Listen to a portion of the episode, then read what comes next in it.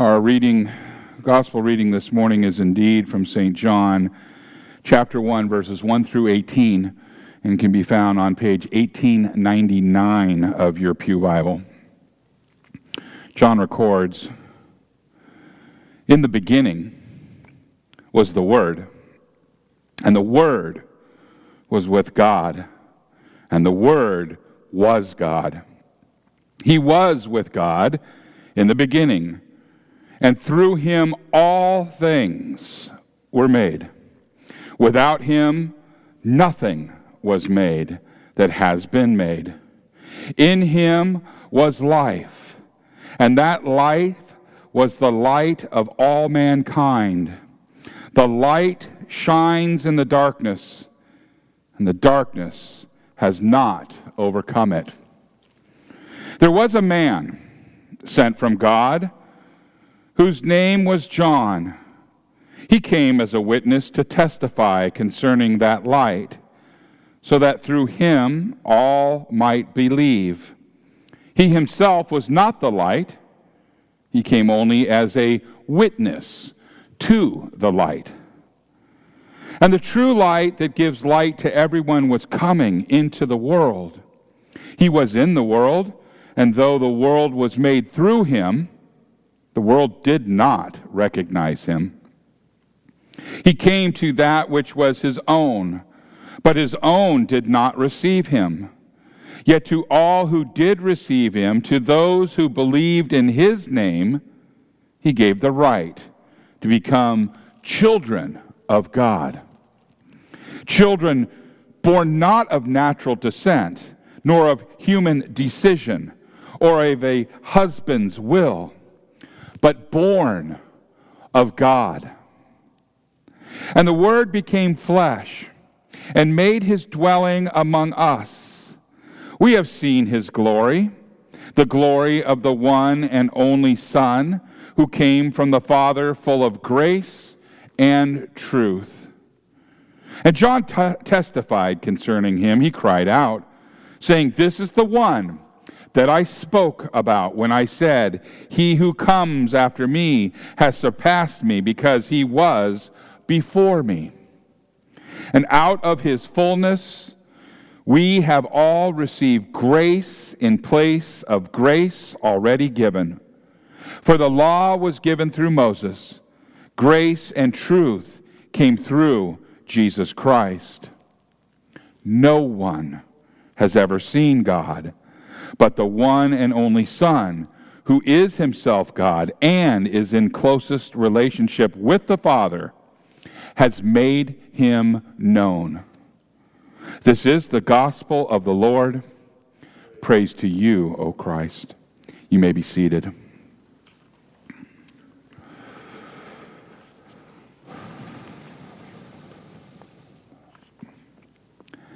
Will you pray with me? May the words of my mouth and the meditation of all of our hearts be acceptable in thy sight, O Lord, our rock and our redeemer. Amen. In the name of Jesus. Uh, ancient historian names kind of tickle the inter 13 year old in me. It causes me to kind of giggle because their names are well, they're funny. They're, they are to me, and um, well, anyway, if you've heard them, you know, in modern terms, modern ears, you know, we just don't we don't know anyone by that name. So, for example, there were names like Cornelius Tacitus or Gaius Suetonius Tranquillus or Flavius Josephus and so on. However, if you, if you, were, to, if you were to study their works, you would find a tremendous amount of proof that there really was a man named Jesus of Nazareth. And despite the funny names, you would learn that this Jesus was a rabbi who was very popular in Galilee. But he was hated by the ruling class in Jerusalem. You would learn that the ruling class eventually used their political clout to get this man executed on a Roman cross by Pontius Pilate. And any scholar of ancient Middle Eastern history would readily admit that the evidence is overwhelming that there really was a man who fits the biblical description of Jesus. The evidence concerning the man, Jesus of Nazareth, is uncontrovertible. However, believing in Jesus as a man, as you know, is not enough. There's a whole lot more. In the Hallelujah verse that we sang before reading the gospel this morning, we sang it's part of a verse from the Gospel of John. John chapter 6, verses 60 through 69. And, and that section of John reads like this When many of his disciples heard it, they said, This is a hard saying. Who can listen to it? But Jesus, knowing in himself that his disciples were grumbling about this, he said to them, Do you take offense at this? Do you take offense of my word? Then what if you were to see the Son of Man ascending to where he was before?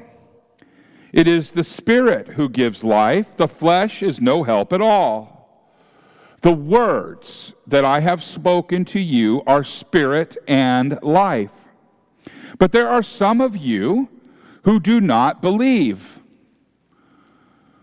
And the scripture puts in brackets here, parentheses, for Jesus knew from the beginning who those were who did not believe and who it was who would betray him. And then it continues Jesus said, This is why I told you that no one can come to me unless it is granted to him by the Father. And after this, many of his disciples turned back and they no longer walked with him. And so Jesus said to the twelve, Do you want to go away as well? And Simon Peter answered him this, and you're familiar with this Lord, to whom shall we go? You have the words of eternal life. And we have believed and have come to know that you are the Holy One of God. That's why we sing that. That's what the reference is. Now, many people in John's day and today are quite ready to accept the human Jesus. But they also need to know that Jesus was not just a man, but that he is God. God in flesh, God in blood. And trusting in Jesus as both God and man is part of the foundation of the faith that brings eternal life. Today's gospel from John makes it very clear. It makes it very clear that the baby who lies in the manger is no ordinary child. This baby is both God and man. And John's gospel begins with the same words that begin the first book of Moses in the beginning. With these words, John's gospel takes us back before time. He takes us back into eternity before the creation of time or space.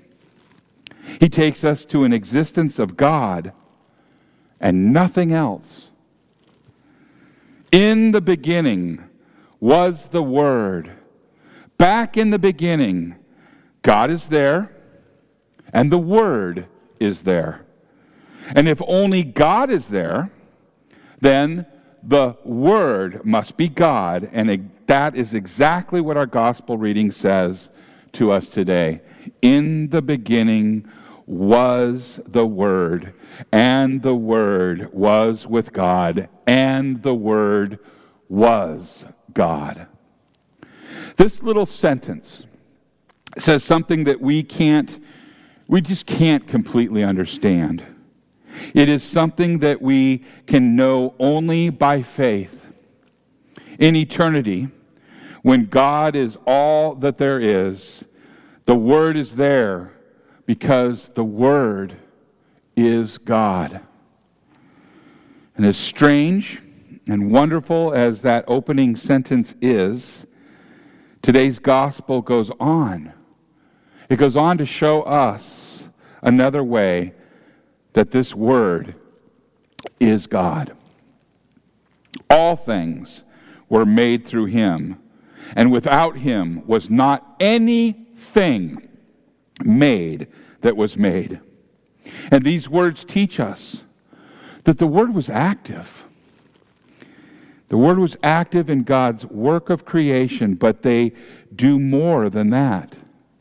In all things were created through the Word. Then the Word cannot be one of the created things.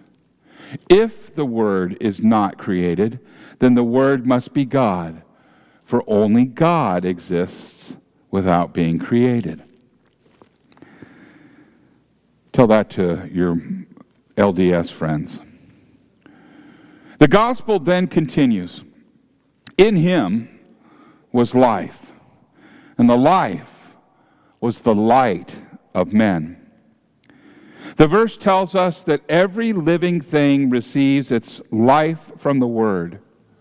This word is the source of life. And more than life, this word is the source of light. And later on, our gospel tells us that this light is the light that enlightens everyone. This light is the light of reason, it is the light of intellect, the light by which we understand things, that we develop art and other skills. We receive all of this from the Word. And so today's gospel introduces us to the Word. The Word is God in eternity. He is God in creation. He is God in life. He is God of thought. Our gospel really wants us to understand that this Word is God. Okay, so who is this word? Well, I'll tell you. Today's gospel tells us that the word became flesh and dwelt among us, and that we have seen his glory glory as of the only Son of the Father, full of grace and truth. Here we learn that the Word came to live with us, and that John and his companions saw the Word in all of his glory. And this word is the only Son from the Father. And the whole rest of the Gospel of John is about the Word. By the time that we read the whole Gospel according to John, we discover that the Word, the Word is Jesus. And the Holy Spirit inspired John to make it very clear to us that Jesus really is God. It is not enough for us to say that Jesus is born and that Mary laid him in a manger.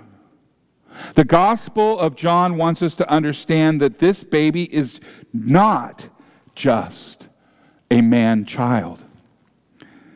The Gospel of John wants us to understand that this baby is God. When we look into the manger, we are looking at God. That this baby is our Creator and Lord. It is important that we understand that Jesus is not just a baby lying in the manger, that Christmas is not just an excuse to decorate our houses and to spend lots of money. Christmas is about a warrior a warrior stepping onto the battlefield. This is about God taking on human flesh in order to battle the devil and to save us from our sins. This warrior who defeats sin, death, and the devil begins the battle with his perfect life.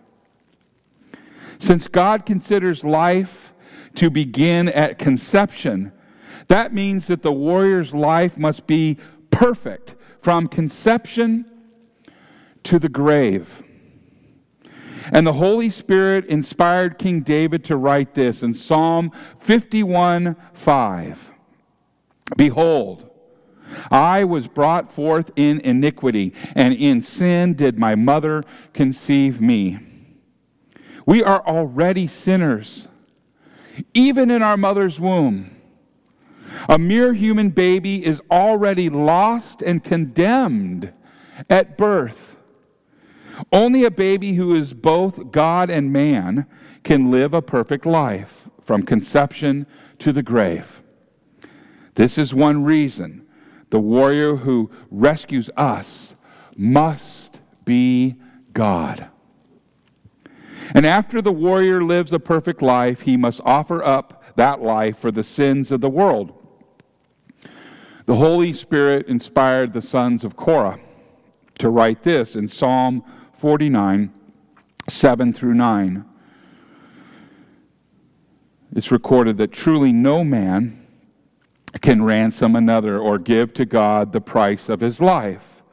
For the ransom of their life is costly and can never suffice, that he should live on forever and never see the pit. From this verse, we learn that even if a man could live a perfect life, the only person he would save would be himself. He could not ransom even one other person. Only a warrior who is both God and man can ransom another. And the warrior must be man in order to offer his life. And he must be God in order for that life to be a sufficient ransom for all people. Jesus, whose birthday we celebrate on this day, is the only one who can be the warrior who saves us from sin because Jesus is God. He is the Word who was with God the Father in the beginning.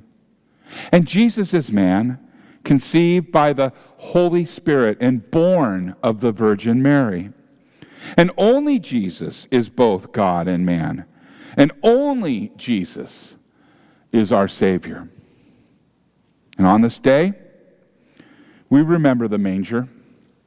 We remember that God came to this earth as one of us in order to do battle with sin, death, and the devil. And we remember that that baby in the manger, the one who looks so helpless, is already at war. And that baby is preparing a perfect life that he will give to us with his suffering and his death on the cross. And that baby is the one who will rise from, the, from death to prepare a way to heaven for us. And the great comfort of Christmas, it flows. It flows from the great mystery of a helpless baby laying in a, in a manger, who is at the same time the Lord and Master of all. It is in that mystery that lies God's plan to rescue us from the devil, the world, and, and our own sinful nature. Jesus is the eternal Word who dwells with us in flesh and blood. He is the Word incarnate. And those who trust in the eternal Word made of flesh will lose their guilt and they will gain everlasting life. In the name of Jesus. Amen.